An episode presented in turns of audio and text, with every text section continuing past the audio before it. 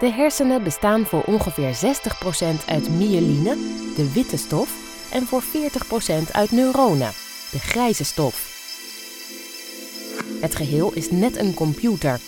De witte stof is de bedrading die dendrieten en axonen isoleert. De grijze stof is je processor. Die gebruikt 94% van de zuurstof die de hersenen nodig hebben. Voor zover we weten is er geen complexer fenomeen in het heelal dan onze hersenen. Maar steeds beter weten onderzoekers de ingewikkelde werking ervan bloot te leggen. In de podcastserie De Bovenverdieping gaat Jelte Postumus in gesprek met zes hersenonderzoekers. Allen verbonden aan het Universitair Medisch Centrum Groningen, die elk hun eigen expertise en fascinaties hebben. Welke kleur hebben de hersenen? Ja, ik zou zeggen, als ik direct zou moeten associëren, zou ik zeggen grijs. Met daarin gekleurde gebieden die oplichten als je iets doet of als je iets denk, bedenkt. Ehm, en ik denk dat het komt omdat ik veel uh, onderzoek ook doe met uh, MRI. En waar, daar kun je heel goed afbeelden hoe hersenen ook werken. En die plaatjes laten vaak de gebieden uh, die actief zijn oplichten met kleuren. Oh ja. En dat is vaak geel, rood. Oh ja. maar dat is natuurlijk niet echt. Nee. Ja, ik zou zeggen grijs, maar um, omdat, omdat we altijd over grijze stoffen spreken. En op de MRI-scans ziet het er ook meestal uh, grijs, donkergrijs uit. En wit natuurlijk ook, een groot gedeelte van de hersenen.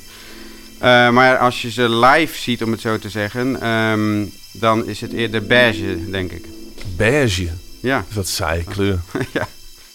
Maar wat je in, uh, op snijzaal zeg maar, ziet, dat, dat is een, een, een grijzige kleur. Hè? De, maar dat, dat is op sterk water heeft dat gedaan. Dus dat vertekent het beeld. Maar het is uh, uh, in het echt wat rozer. En, en ja, je ziet de bloedvaatjes daar ook heel goed. En mensen hebben denk ik wel een vertekend beeld van hoe het brein eruit ziet. Ja. Door juist die, die sterk waterbeelden. Hè? Die zie je in de musea wel in zo'n mooie glazen pot. Ja. Maar als je de analyses gaat doen, dan mag je de kleurtjes zelf uitkiezen. Ah. Dus voor de activiteit mag je zelf uh, beslissen of het uh, rood, geel, oh. groen of wat ook wordt. Een beetje zacht roze. Ja. Ze zijn goed op bloed, dus daar hebben ze dat door. Ze zijn eigenlijk wat licht, maar uh, ja, zo, zo heb ik dat voor me. Ik weet niet, ik heb, zo no ik heb nog nooit een hersenoperatie gedaan dat ik het zo gezien nee, heb. Nee, ik, ja, ik, als ik ze voor me zie, dan zie ik, we zeggen toch de grijze massa? Ja. Ja, dat klopt, omdat we de, de hersencellen, die zijn wat donkerder van kleur dan de, de banen die alle hersendelen met elkaar verbinden. Die noemen we de witte stof. Oh ja. Die hebben een, uh, een eiwit laagje om, om hen heen. Mm -hmm. En dat geeft de witte kleur. En dat is dus iets lichter dan de andere delen. Dus als je ze echt op gaat snijden, dan zie je dat wel. Maar als je zo uh, jouw schedel even open zou leggen, dan Zacht zou het roze. roze zijn. Mooi. De hersenen die, uh, die net overleden zijn, zeg maar, zijn een beetje rozig. Hm. Heb je, ze, je hebt ze zelf gezien? Ja, wij zien ze zelf ook. Ja. Onder mij, uh, mijn afdeling valt dus ook de uh, lichaamsdonatie. Mm. Dus wij mogen werken met, uh, met lichamen van mensen die hun lichaam ter beschikking van de wetenschap hebben gesteld. Ja. En in die hoedanigheid zien we dus ook verse hersenen. Hm. Dus ik, ik, ik, heb, ik heb het geluk, dat mag je wel zeggen denk ik, dat ik, dat ik de hersenen ook zie zoals ze daadwerkelijk zijn. In deze aflevering stapt Jelte de lift in met André Aleman, die zich verdiept in het vermogen van het bewustzijn om ons gedrag te sturen. Dat is wel fascinerend. Oh, ik heb toch geen vrije wil, ik kan doen wat ik wil. Ja. Ja. Ook al klinkt dat dan weer een beetje paradoxaal. Dat je Ja, ja, kan ik doen kan wat doen je wat wil, ik wil. Dat is best maar- een interessante... ja, precies. Welkom op de bovenverdieping. Ja, mijn naam is André Aleman en ik werk als hoogleraar cognitieve neuropsychiatrie bij het UMCG en de rug. Ehm, vier dagen in de week bij de afdeling Biomedical Sciences van het UMCG. En één dag in de week bij de afdeling psychologie van de Rijksuniversiteit. Hoe ben je in dit veld terechtgekomen?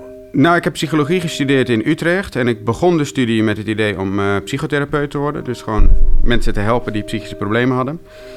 Uh, maar gaandeweg de studie ontdekte ik ten eerste dat er nog best weinig over bekend is, over die psychische problemen, hoe dat ontstaat. Hoe kan het zijn dat iemand depressief is of dat hij schizofrenie heeft of iets anders? Um, dat ten eerste. En ten tweede dat het onderzoek mij eigenlijk wel lag. Dus ik deed, um, je doet dan afstudeeronderzoek en dat ging best goed en ik vond het leuk om te doen. Dus toen dacht ik van ja, eigenlijk is het wel leuk om hier nog mee verder te gaan. En uh, toen die gelegenheid zich ook uh, voordeed, toen heb ik dat met beide handen aangegrepen. Hmm.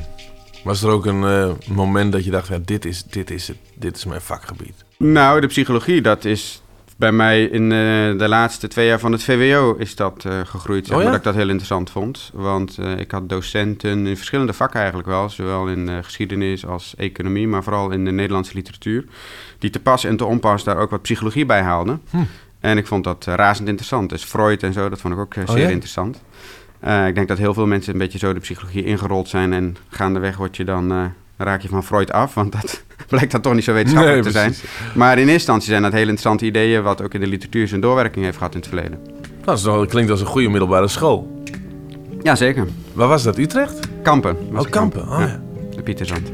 Oh, een gereformeerde plek. Ja. Maar dus eh, ook wel docenten die zich waagden aan de psychologie. Zeker. Je hebt veel geschreven over schizofrenie, hallucinaties, het seniorenbrein. Maar eh, wat een constant is geworden is de rol van het bewust denken. Eh, en dus van het bestaan van een vrije wil. Daarover schrijf je ook in Je Brein de Baas, verschenen in 2017. Wanneer kwam je dit centrale thema op het spoor? Nou, het is een beetje ook door ons onderzoek naar apathie. En apathie is een groot probleem bij heel veel ehm, psychiatrische en neurologische stoornissen. Eh, maar zeker ook bij schizofrenie, dat patiënten zeg maar apathisch zijn, niks doen, op de bank liggen de hele dag, eh, weinig initiatief tonen. Eh, de vraag is dan, hoe kan dat? En vooral, kun je daar wat aan doen? En als je dan daar verder in verdiept, dan blijkt het heel veel te maken te hebben met zelf starten ergens mee. Dus jezelf ergens toe zetten. Dus ja, vroeger werd dat gewoon de wil genoemd. Ehm, nu zouden we dat denk ik wat anders benoemen, maar toch wordt apathie ook in de neurologie vaak avolitie genoemd. En dat betekent letterlijk gebrek aan wil. Dus dat lijkt erop te wijzen dat er dan een wil is. Anders kun je er ook geen gebrek aan hebben. Dat de gezonde mensen het wel hebben. En daar wordt heel veel onderzoek naar gedaan. En ook neurowetenschappers die zeggen we hebben helemaal geen vrije wil. Ja, dat Die gebruiken wel de term cognitieve controle. En dat vind ik altijd een beetje paradoxaal. Want Ja. dat, dat, dat lijkt erop te wijzen dat er wel een bepaalde vorm van controle is. Je, je waagt je natuurlijk wel inderdaad in een veld van wat, wat er wel vooraanstaande namen zijn misschien. Eh Ab Dijksterhuis.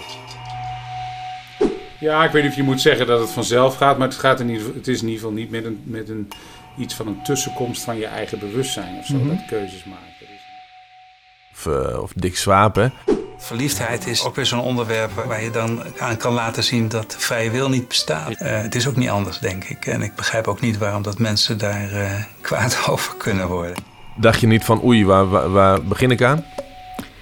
Nee, want ik heb hun boeken gelezen en ik dacht toch steeds van ja, het is, het is een beperkte manier om naar de literatuur, naar de onderzoeksbevindingen te kijken. Als ik bijvoorbeeld van mijn huis naar mijn werk fiets, dat heb ik nu vanochtend nog gedaan, dan is dat grotendeels zijn dat onbewuste processen. Ik hoef daar niet elke keer om over na te denken waar ik rechtsaf en linksaf en alles moet. Dat doe ik al jaren, dus dat is eh, totaal eh, onbewust aangestuurd. Daar ben ik helemaal mee eens. Maar om dan ook te zeggen, het bewustzijn heeft niks in de melk te brokkelen. Ik denk dat het anders is dat het bewustzijn juist heel die route, de eerste keer dat ik het ging doen, heb ik erover nagedacht. En heel bewust van, ga ik deze kant langs of die kant langs? Want hier door Groningen kun je op eh, tientallen manieren. Dus nadat het bewust eh, die instructie gegeven heeft aan de rest van de andere delen van mijn brein, is, is dat, eh, zijn die andere delen aan de slag gegaan en zo is die route eruit gerold en daarna kun je het onbewust doen. Waarom is het überhaupt zo belangrijk om zo'n boek te schrijven en te zeggen: kijk, eh, eh, je bent niet je brein. We zijn niet alleen chemische processen.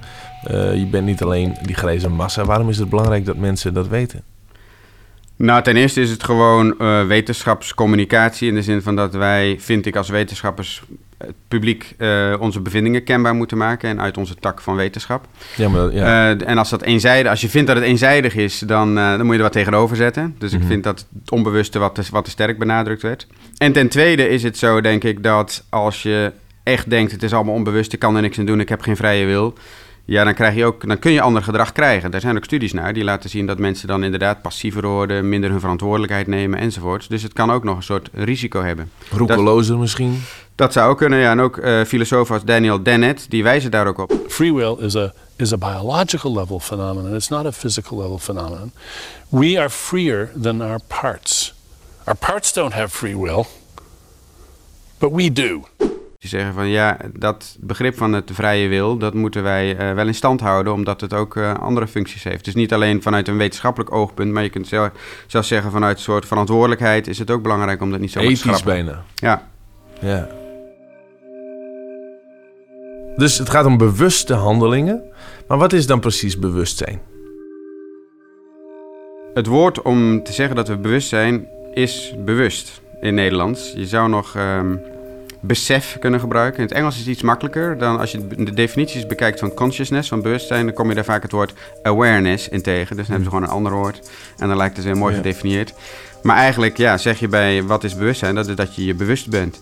Dat je beseft wat je doet. Ja, dus je zou het ook met aandacht kunnen doen. Aandacht is belangrijk erbij, dat je, iets, dat je er ergens aandacht voor hebt. Je kunt iets ook gedachteloos doen. Nou, dat is dus niet bewust.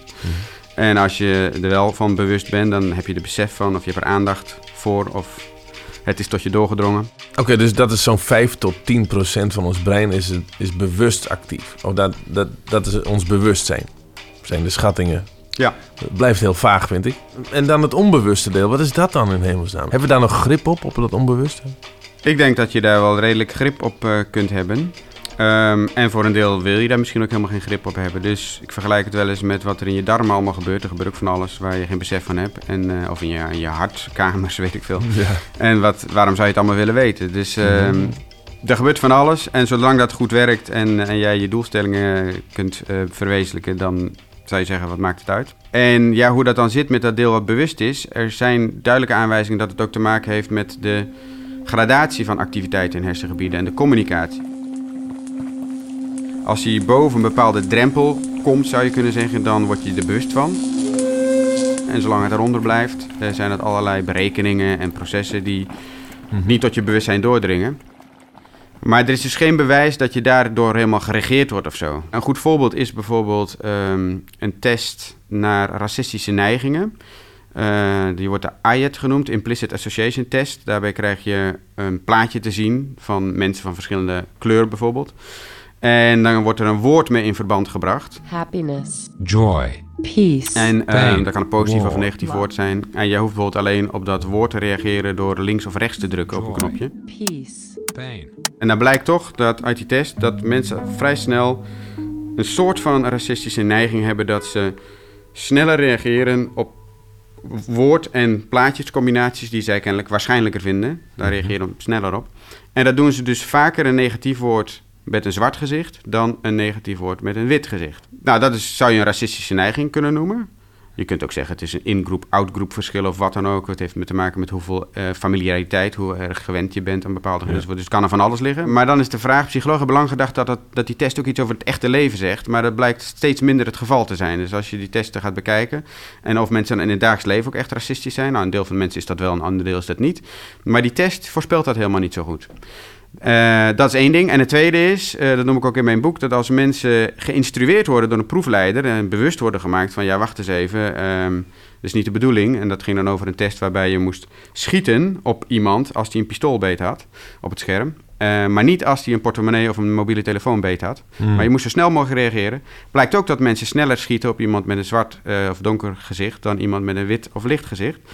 Ehm, maar die bias wordt een stuk minder als mensen daar bewust van gemaakt worden en, en heel expliciet geïnstrueerd worden. Dat moet je niet doen. Ik wil dat je niet op ras let en ik wil dat je echt alleen let op die pistool en dan pas schiet. Eh, als je dan weer doet, blijkt dat mensen die bias voor een groot deel kwijt zijn.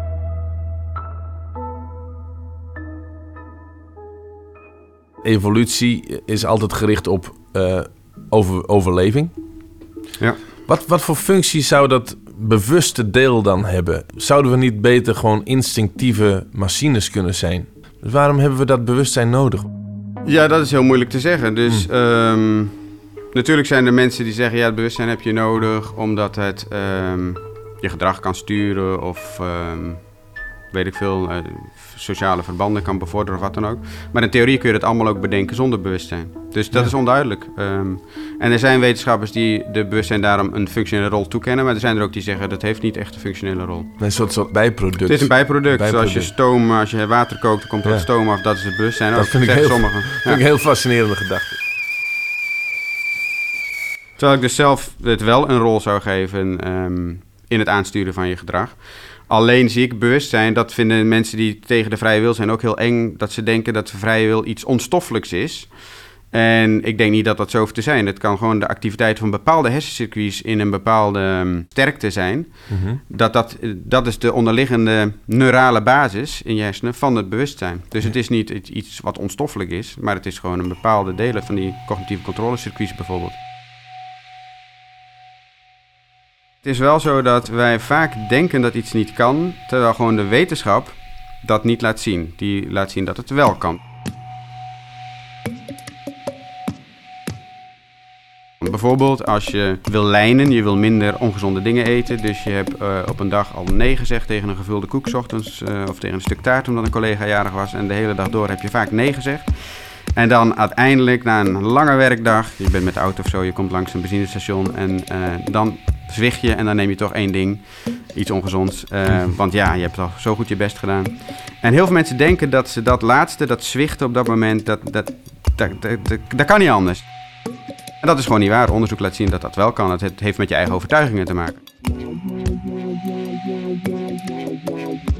Er zijn mensen die hebben dan een stukje uit een boek gelezen waar- waar helemaal stond, het kan je wel enzovoorts. En die hun ideeën veranderen erover, zeggen, nou ja, kan kennelijk wel. En toen bleek in hun gedrag ook dat ze inderdaad dat vrij moeiteloos eigenlijk konden. Ja, het klinkt zo simpel zo. Het klinkt heel simpel, maar het is, het is vaak wel zo. Terwijl het voor heel veel mensen super complex is. Die hebben echt een serieuze verslaving of een eetprobleem of, of noem het maar op. Heb je zelf ooit gekampt met verslavingen?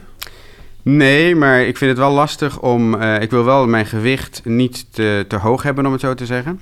En als ik daar niet op let, dan zou ik wel overgewicht hebben. Mhm. Dus ik ben daar in zekere zin wel gevoelig voor. En ik moet er dus op letten dat ik eh, in plaats van een gevulde koek eh, een appel eet. Dat soort dingen. Ja. Maar je moet daarop letten dan dat je het ook niet in huis haalt bijvoorbeeld. Dat scheelt Ja. ook al. En dat is eigenlijk ook iets wat ik in mijn boek zeg. Dat inderdaad die kracht van onbewuste processen heel sterk kan zijn. Maar die bewuste processen, die kunnen ook weer als het ware daar een strategie omheen bedenken. Dus je kunt, als het zo moeilijk voor je is om van die gevulde koek af te blijven, dan moet je gewoon zorgen dat ze niet in de buurt zijn. Het is bijna een zelfhulpboek. Ja, in zekere zin. Al staan er niet echt hele Nee. duidelijke letterlijke tips in. Het is meer gewoon vanuit de wetenschap. Maar je kunt het wel eh, in de zelfhulpzin eh, toepassen. Apathie hadden we net over. Gebrek aan wilskracht zou je kunnen zeggen. Het tegenovergestelde van wilskracht in ieder geval. Dat wordt veroorzaakt door een beschadigde frontale schors. Ehm, zegt ook, dat zei je net ook, des te gezonder, des te meer vrije wil. Eh, welke andere hersendelen spelen daar nog een rol? Nou, wat heel belangrijk is, zijn gebieden wat dieper in het brein. Ehm, de caudatus, het putamen. Dat zijn gebieden die met eh, echt duidelijke motorische aansturing te maken hebben. Dus acties die je uitvoert, zoals een beker oppakken. Ehm, en die blijken ook bij de planning van motoriek belangrijk te zijn. Maar er lijken ook verschillende vormen te zijn van apathie. eh, waarbij bij sommige mensen het meer te maken heeft met een gebrek aan eh, beloningsgevoeligheid. Dus om in actie te komen moet je een soort beloning zien. Als je, iets, als je geen enkel nut ergens van ziet, of een eh, bepaalde beloning, ja, waarom zou je het dan doen? Dus eigenlijk denken we dat bij elke actie die mensen doen, beloning eh, een rol speelt. En heel veel mensen vinden dat eh, ja, niet erg idealistisch klinken. Ehm, maar beloning kan ook eh, psychologisch zijn. Hè? Beloning kan ook zijn, eh, ik strijd voor een betere wereld en daarom ga ik me inzetten voor een goed doel. Eh, dan is de beloning dat je inderdaad denkt dat, dat je een stap bijgedragen hebt aan een betere wereld. Dat is ook een beloning. Het hoeft niet financieel te zijn of zo. Bij een ander deel van de patiënten lijkt, en dat is dan meer die diepere hersengebieden, lijkt het ook meer te maken te hebben met het, het starten van. Ja, je zou het met een startmotor kunnen vergelijken. Van ja, het moet, het moet opgestart worden voordat, voordat het gaat lopen. Ja. En bij hen start het gewoon niet op, om het zo te zeggen. Is dat de parietale kwap? Heb ik het dan goed? Ja, dus de parietale kwap die lijkt een rol ook te spelen bij ehm, de drang om iets te gaan doen. Ja, dat En, vond ik eh, wel heel interessant om te lezen, ja. Ja, want er was een patiënt die eh, lag op de operatietafel. En bij open hersenoperaties eh, zijn mensen vaak bij bewustzijn, omdat ze dan een reactie moeten geven op waar de chirurg eh, met zijn elektrode ehm, ehm, port, om het zo te zeggen. En de hersenen zelf doen geen pijn. En de hersenen dat zelf vind ik ook, is pijnloos. Dat vind ik ook zo. Ja. Dat vind ik nou een interessant feitje ook. Dus ehm, deze patiënt die zei dus op een gegeven moment dat hij de drang had om eh, op te staan en eh, ja, te gaan lopen of iets dergelijks. Dat was natuurlijk niet de bedoeling als je op een operatietafel aan allerlei kabeltjes ligt. Ehm, maar wel heel merkwaardig dat dat kan omdat hij daar gestimuleerd is. De drang alleen al. kwap. Ja. Zo van, oh, ik, ik voel dat ik op moet staan. Ja, en dat hebben patiënten met eh, apathie veel te weinig. Die hebben geen drang om in actie te komen. Nee.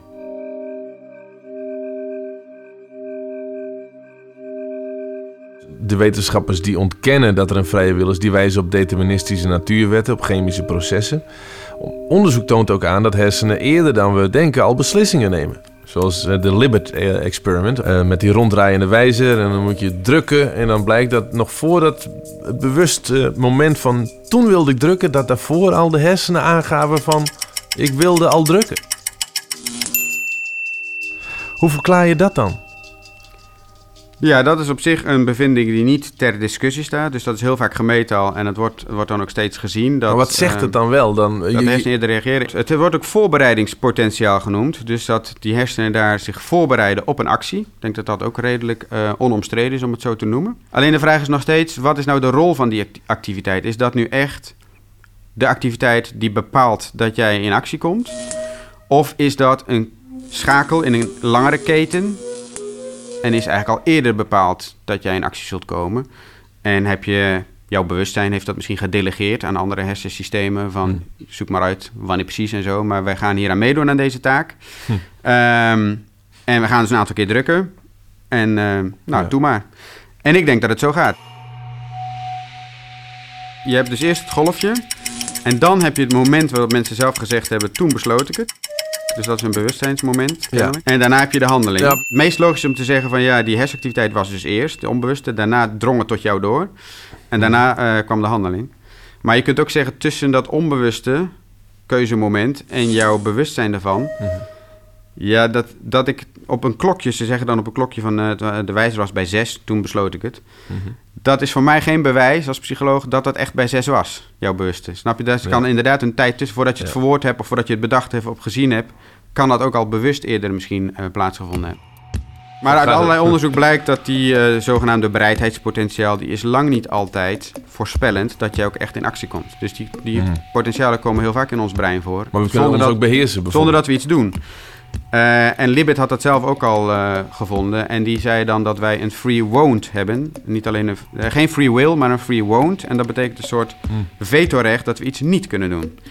Dat was de beperkte vrijheid die hij ons geeft. Dat is een interessante, wel een interessante kijk op zaken, moet ik zeggen. Dus alles gaat, alles gaat. Het enige wat we wel hebben is controle. Ja, je hebt allerlei niet. impulsen en je kunt die impulsen dan nog wel regelmatig beheersen. Misschien is dat wat ons tot mens maakt. Tot niet-dieren. wel op. Ja, nou, er zijn ongetwijfeld dieren die ook wel impulsen tot op zekere hoogte kunnen beheersen. Maar ehm, Oh, iets minder goed dan wij, vrees ik. ja.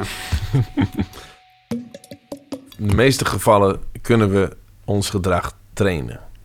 Ja, dat zou ik zeker eh, Ja. betogen. En ik denk dat er mensen zijn die zo impulsief zijn dat ze altijd impulsief zullen blijven.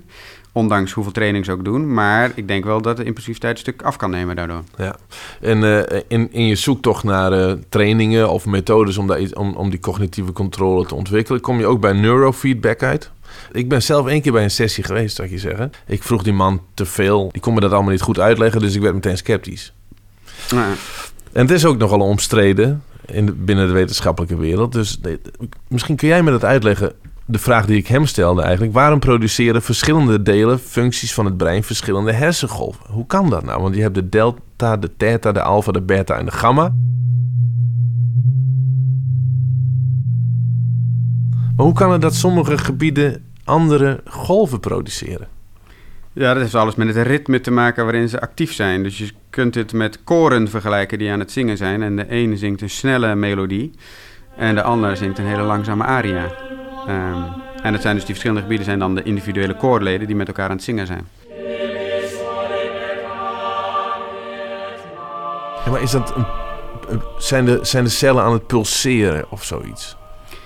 Ja, zo zou je het misschien kunnen noemen. Dus het is een, een actiepotentiaal, is een eh, is activiteit van een hersencel. En dat stuurt hij door naar een volgende hersencel. Dus het is een elektrische activiteit die plaatsvindt ehm, Ja. tussen cellen. En hoe weten we nou welke golven waar verantwoordelijk voor zijn dan?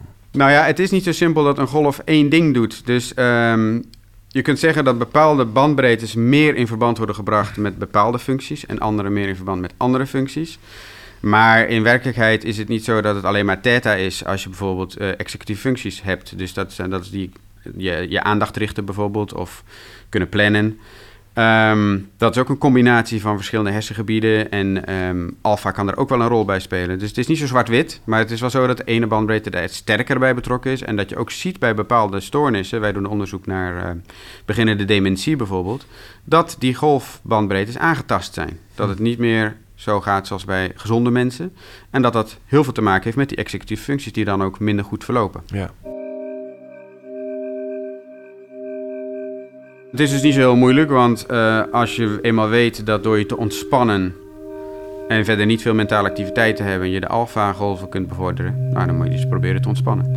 En als je weet dat door bijvoorbeeld een rekensommetje te maken, die theta juist omhoog gaat, dan ga je een rekensommetje maken. Ja. Dus het is ook niet zo heel moeilijk, je moet even de strategie weten. Maar het feit dat het dus kan, dat je dus zelf, je ziet op een scherm een soort feedback. Het kan met een filmpje zijn, met een autootje. Soms hebben ze een raketje die omhoog of omlaag gaat. En Oh ja. eh, hier in Groningen bij de universiteit doen ze het gewoon met een, een vierkantje dat groen of rood wordt. Eh, dus dan weet je bij rood van het gaat omhoog. En als het groen is, dan weet ik, ik moet mijn best beter doen om, om iets te doen om het omhoog te krijgen.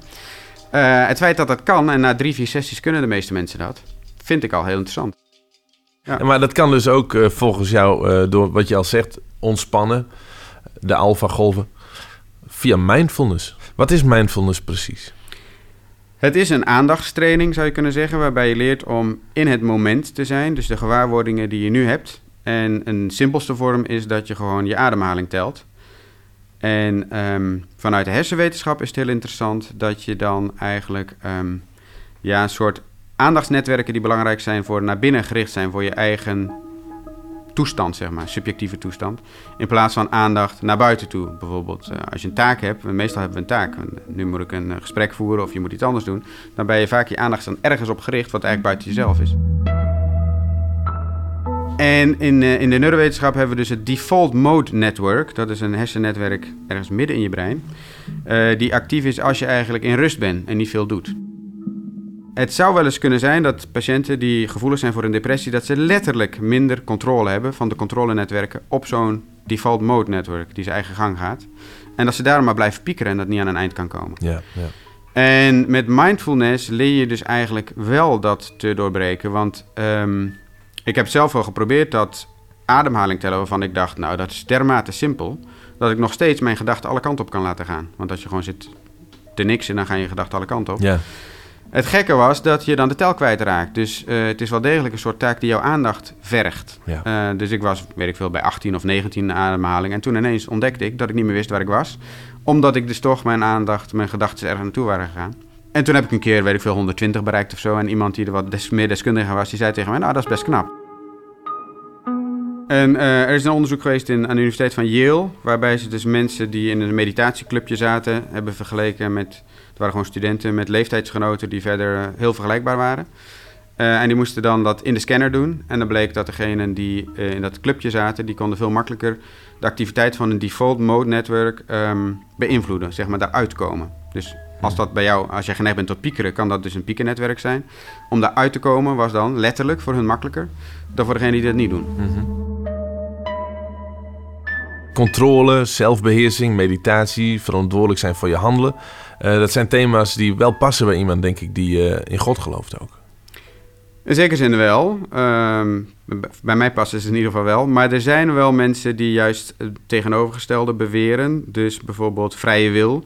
Wordt ehm, in de Calvinistische godsdienst, waar ik zelf ehm, afkomstig uit ben en toe behoor, eh, wordt dat wel met een, hoe zeg je, kritisch bekeken. Van ja, vrije wil. eh, het is niet zo dat je zelf maar eh, allemaal dingen kunt of eh, nee, want de Calvinist, kan kiezen. de Calvinist geloofde in predestinatie. Ja, die grote prezen. Dus Dick Swaap die heeft dan ook ehm, met een knipoog eigenlijk zijn ehm, standpunt dat er geen vrije wil is, heeft hij neurocalvinisme genoemd. Oh, Dus van, hij denkt ook dat alles vooruit bepaald is, maar dan dus door de structuur van de hersenen en de genetica. niet door Gods plan. Ja, dus dat, is, eh, dat is een variant zou je kunnen zeggen. Maar dat is ook een beetje een misinterpretatie van het Calvinisme, want als je Calvijn zelf leest, dan zegt hij niet dat jij niet kunt kiezen ehm, tussen die gevulde koek of die appel waar ik het eerst over had. Wat nou als, als, inderdaad, als alles inderdaad een chemisch proces is en we hebben, we hebben geen sturing, dan zou het ook een heel schraal leven worden. Want waar ben je dan nog trots op echt? Wat heb je dan nog zelf bereikt? En wat, Ja. Nee, dat denk ik ook. Ik vind ook altijd mensen die beweren dat er geen vrije wil is en bewustzijn er niet toe doet, dat als je gewoon kijkt hoe ze zijn, Ja. dan merk je daar niet zoveel van. Dus dan, eh, dan vinden ze het wel belangrijk om eh, bewust te kiezen voor een bepaalde wijn of noem het maar op wat ze, wat, ze- wat, ze, wat ze leuk vinden of mooi Ja. vinden. Of om dat boek te schrijven, dat hebben ze toch ook bewust En ze hechten gedaan? aan verantwoordelijkheid en aan persoonlijke verantwoordelijkheid nemen al die mensen doen dat. Zijn, eh, dus dan denk ik, ja, in de praktijk eh, is dat toch niet het idee van eh, ik heb geen regie of ik eh, beslis niet bewust. We zijn eigenlijk... Ik denk dat wat jij ook wil zeggen, we zijn gewoon ook verantwoordelijk voor ons gedrag. Ja, ik denk het wel. Anders ga je nog verschuilen achter eh, die chemische processen. Ja, Ja. dat zeg je. kon- Mijn brein deed het, ik kon er niks aan doen. Eh, André Aleman, bedankt voor het gesprek. Succes met je werk. Ook bedankt. En, eh, ik heb nog een klein presentje voor je. Voor iedereen. Leuk, bedankt. Graag gedaan. De bovenverdieping kwam mede tot stand dankzij het Mediafonds van de provincie Groningen.